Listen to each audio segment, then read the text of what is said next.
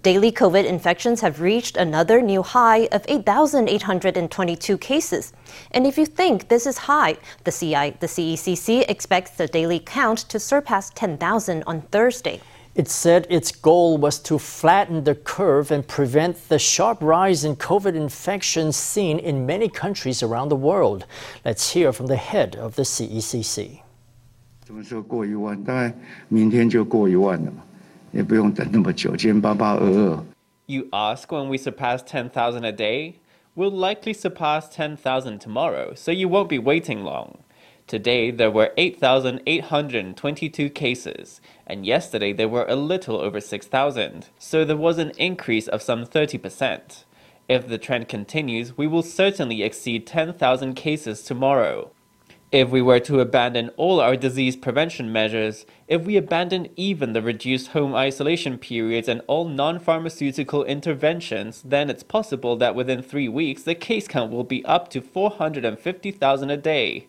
But we want to avoid the steep rise in the COVID curve. The CECC emphasized that it was not giving up on containing the virus. It also called on the public to exercise prevention and self discipline to help reduce COVID transmission. Also on Wednesday, the CECC reported two COVID related deaths involving one local case and one imported case. Taiwan will launch a rationing system for at home rapid tests on Thursday. Under the system, each person can buy one box of five tests, with each box costing around 500 NT. Customers must present their national health insurance card or alien resident certificate at participating pharmacies and health clinics. Purchases can only be made on designated days, which are determined by the last digit of the customer's national ID number. 因应民众筛检的需求，快筛十连制明天就要上路。Amid the high demand for rapid tests, a government rationing system will launch tomorrow. Present your NHI card, and you can buy a box of five rapid tests for about 500 NT. On Wednesday, parcels containing 78 boxes of rapid tests began arriving at pharmacies across Taiwan. At this pharmacy, staff got to work preparing for Thursday's launch of a new rationing system. Around midday, we received the rapid tests that will go for sale tomorrow under the rationing system. The CECC says deliveries will be made daily. Each delivery contains 78 boxes. That's enough for 78 people, for 78 families. Under the government's new isolation protocol for COVID contacts, each person must take at least five rapid tests. To meet this surging demand for tests, the government is rolling out its rationing system ahead of the original May launch date. Uh, there were problems with the supply and the price of at-home rapid tests, so we'd like to announce that the rationing system for rapid tests will launch tomorrow at pharmacies everywhere. A total of 4,909 pharmacies and 58 public health clinics in remote areas are part of the program. Rapid tests will be available for purchase with an NHI card or with an ARC. It's one box per person. To reduce crowds, people whose ID ends in an odd number will only be allowed to purchase tests on Mondays, Wednesdays, and Fridays. If your ID ends in an even number, you can buy on Tuesdays, Thursdays, and Saturdays. Both odd and even numbers can purchase tests on Sundays. In the first wave of the rationing program, 10 million boxes containing 50 million test kits will be distributed. Uh, you get five test kits per purchase. There are five tests in the box. It's not necessarily the case that every single person in the family will need five tests each. Families can just buy one box, or two if they're a bigger family. That should be enough. To ensure equal access to test kits, each person will only be allowed to purchase one box. Customers cannot present multiple NHI cards to purchase several boxes. The government has launched an online map showing rapid test stocks at pharmacies so that buyers don't end up making a trip in vain. 67,000 people were released from home isolation on Wednesday as a new protocol for home isolation came into effect. The contacts of COVID patients can now leave home isolation after three days instead of 10, although they must take four rapid tests after their release. On Wednesday, large crowds were seen at Taipei City health centers as home isolators tried to collect free rapid test kits. Some were kept waiting for more than an hour and still went home empty handed. Big crowds and long lines. People flocked to health centers on Wednesday as the government eased isolation rules for contacts of COVID patients. Contacts now have to isolate at home for just three days. After that, they can go out as long as they test negative in a rapid test every day for four more days. On Wednesday, many people came to pick up tests for friends and family. 政策改变了，然后可能大家都还在 都还在那个就是 就是调整。 It's a new policy, so everyone is still adjusting to the new rules. He asked the person at the counter, and it turns out I can get standard rapid tests for him, so it's okay. Some people were able to collect four rapid tests with no hassle at all, but the process was less smooth for some people who had already been released from isolation, as their information was no longer in the service center's system. Unable to pick up their rapid tests, they had no choice but to wait. 啊，你莫生气啦！我毋是讲我拢我拢无困，正经的。花一个小时，呃，为什么等这么久？不晓得，对啊，很很慢了、我们有拿到文书，可是他说我们拿到，可是他们电脑查不到。 We have the proper documentation, but they can't find us in the computer system. They're not accepting our isolation papers as proof. It's such a mess. Why don't they just get in touch with the borough warden? Wouldn't that be faster? Five or six staff were tasked with explaining how to use the rapid test. It took between 15 minutes and an hour to help each person, as every individual circumstance was different. One man said he had isolated for 10 days under the old policy, but that he had at no point received a government notice. He said he didn't receive the two rapid tests he was supposed to get. I had some at home. Now I'm picking up more because there are still four more days. Under the new policy, about 67,000 people were released from isolation on Wednesday. For those who experienced chaos at the health centers, it was a rough return to normal life. The CECC has discontinued its real name registration system for venue entry effective immediately.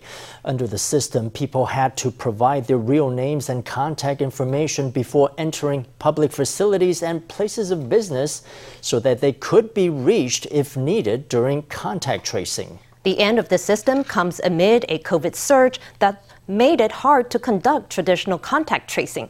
Instead, the CECC is encouraging people to download a mobile app called Taiwan Social Distancing. This contact tracing app notifies users if they were recent, recently exposed to a confirmed COVID case. So far, the app has only had about 8.2 million downloads, which is a long way from the target of 16 million. A power outage hit some 1,000 households in Taipei's Nangang district Tuesday evening. Taipower said the blackout was caused by a disconnected feeder line and not by an insufficient power supply. Even so, with the weather warming up, public concern is growing over whether the grid can keep up with demand, especially during the hot summer months. In response, the economics minister said that more generators would be brought online in the coming months to help stabilize the power supply. She said that this year, due to ample water supplies, hydropower can be used to add 1 million kilowatts of electricity to the grid. high power staff rushed to make repairs. Around 8 pm on Tuesday, the lights went out along Section 6 of Zhongxiao East Road of Taipei's Nangang District. The blackout affected more than 1,000 households. Some businesses turned to candles to continue operating in the dark.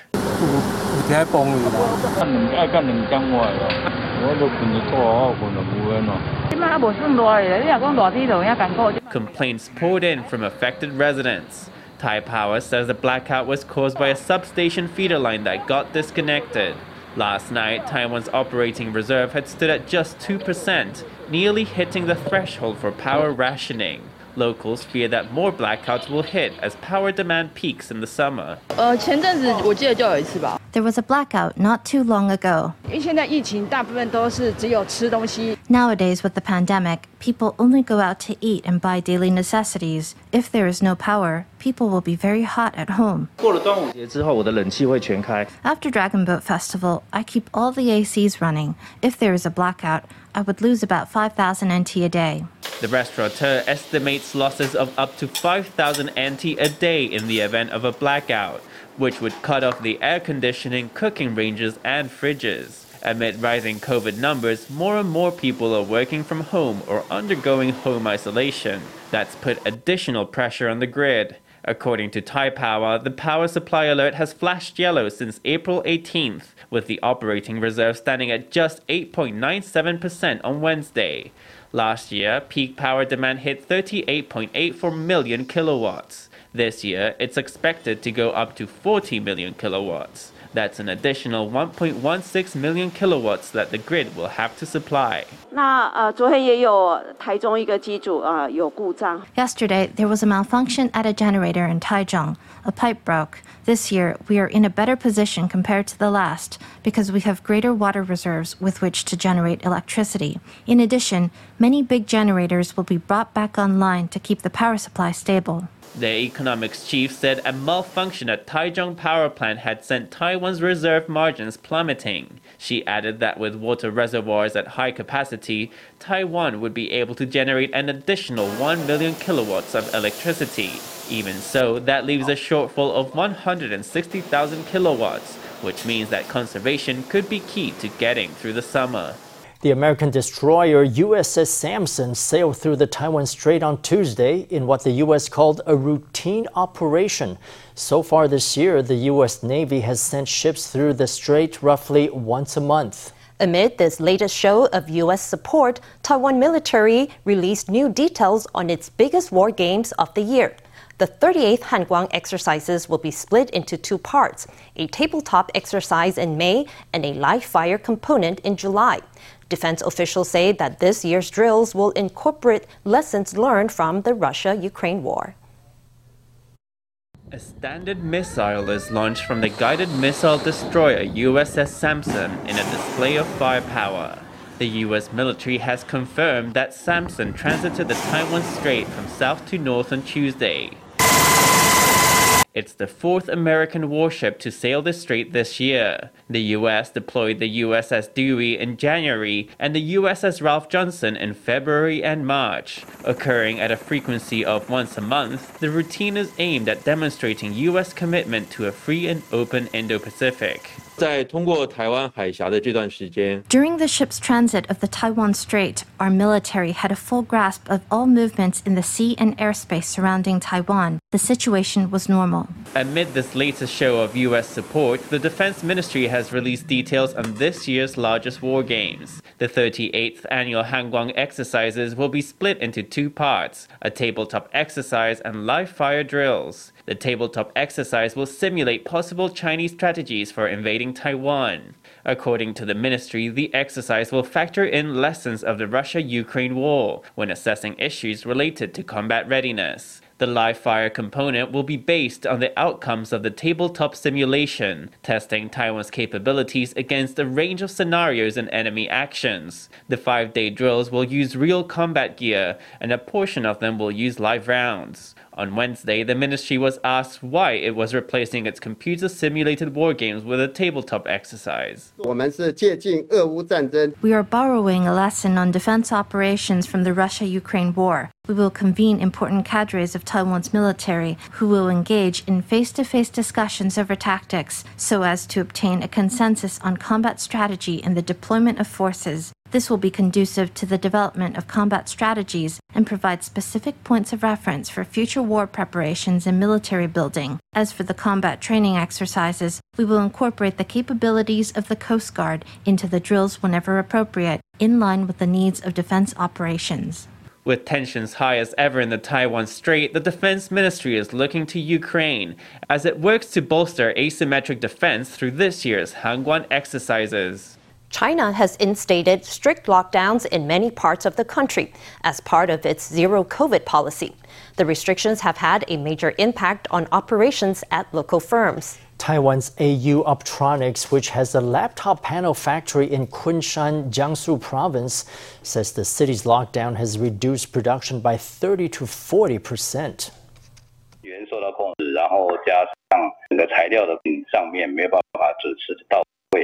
Our workers in Kunshan are being restricted, and we can't get the materials in on time. That's affected our operations by 30 to 40 percent. The US China trade war and the COVID pandemic, especially the two years of the pandemic, have repeatedly challenged the resilience of global supply chains. When certain areas are affected by natural disasters or disease outbreaks and supply chains fall apart, other countries have to be able to rebuild those supply chains immediately. Most Taiwanese businesses based in China are in the ICT sector. Nearly 90% of them are involved in laptop and desktop production, primarily in the Chinese cities of Shanghai, Kunshan, and Suzhou. The Lithuania Product Center has opened at the Taipei World Trade Center's Exhibition Hall 1. It's a display center with some 200 products such as food, beverages, and laser technology from the Baltic state. The showcase is aimed at promoting products from Lithuania to distributors in Taiwan to deepen trade relations between the two countries. FTV reporter Stephanie Yang has more. Three, two, one.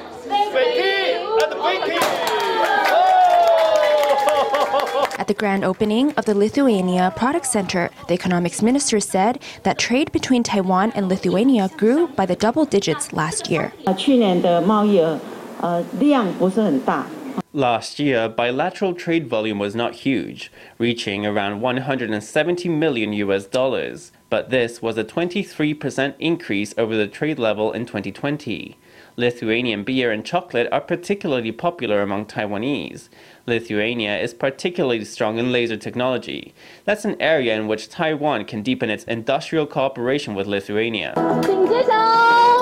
To promote more Lithuanian products, the government inaugurated the Lithuania Product Center on April 12th. The center contains a collection of Lithuanian products such as food, drinks, laser technology, biotechnology, and wood products. We have been proactively assisting Lithuania with the import of their products to Taiwan. In addition to their famous beer and chocolate, there are many new products in the showcase, such as wood flooring and beauty products. We've brought in 22 brands and 200 products, so there's quite a rich collection.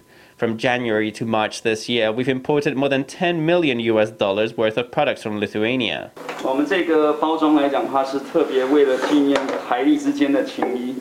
Regarding our packaging, it's a specially designed limited edition package that commemorates the friendship between Taiwan and Lithuania. The Lithuania Product Center will be open at the Taipei World Trade Center until the end of the year.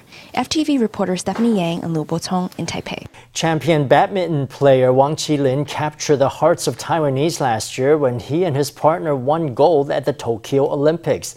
Now he's turned to a new pursuit. The 27 year old Taipei native has released a single He's long had fans clamoring to hear his singing, but this is his first professionally produced release. Is badminton about to lose a star in his prime? Let's find out.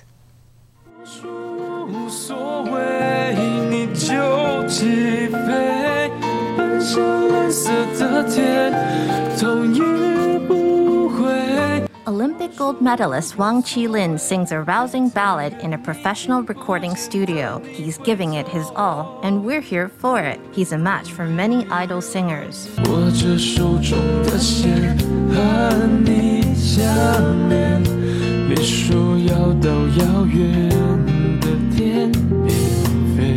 Wang is no longer just a badminton player or Olympian. Now he's a singer too.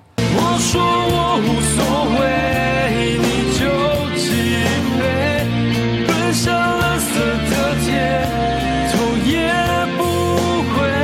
He shared the song Kite with fans on social media. His music has been financed by an alumnus of his old elementary school, internet retailer, and celebrity Mr. 486. Wang has often shared clips of himself singing on social media, and fans have been clamoring for a track. Wang says he's excited and happy to be considered a singer.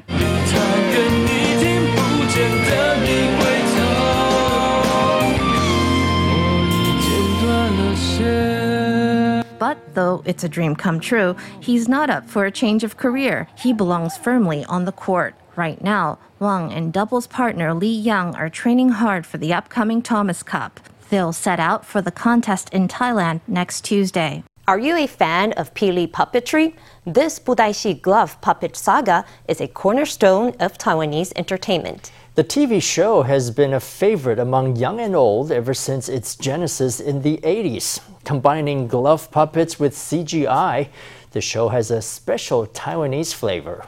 Now, for the first time, Pili puppetry is carved into Taiwan's sand. A sand art exhibition gives fans the chance to meet characters up close and personal on the beach.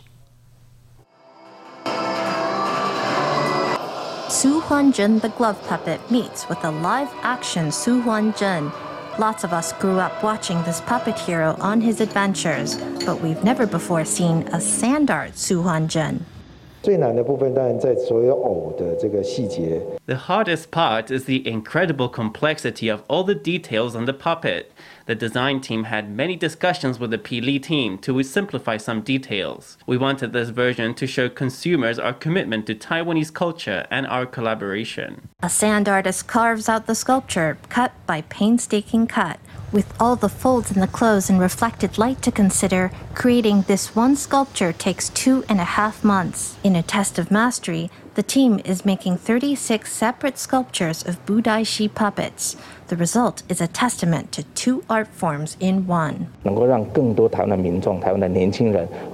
We can acquaint more Taiwanese people, young people, with Taiwanese culture through their tourism. You can meet the Pili heroes and get a greater understanding of our homegrown Taiwanese media entertainment and get more interested in it. Together, we can all enjoy the Pili budai Budaishi puppets. Budaishi is not always a major stop on a relaxing vacation, but this spring you can enjoy a cultural immersion along with a refreshing trip to the beach.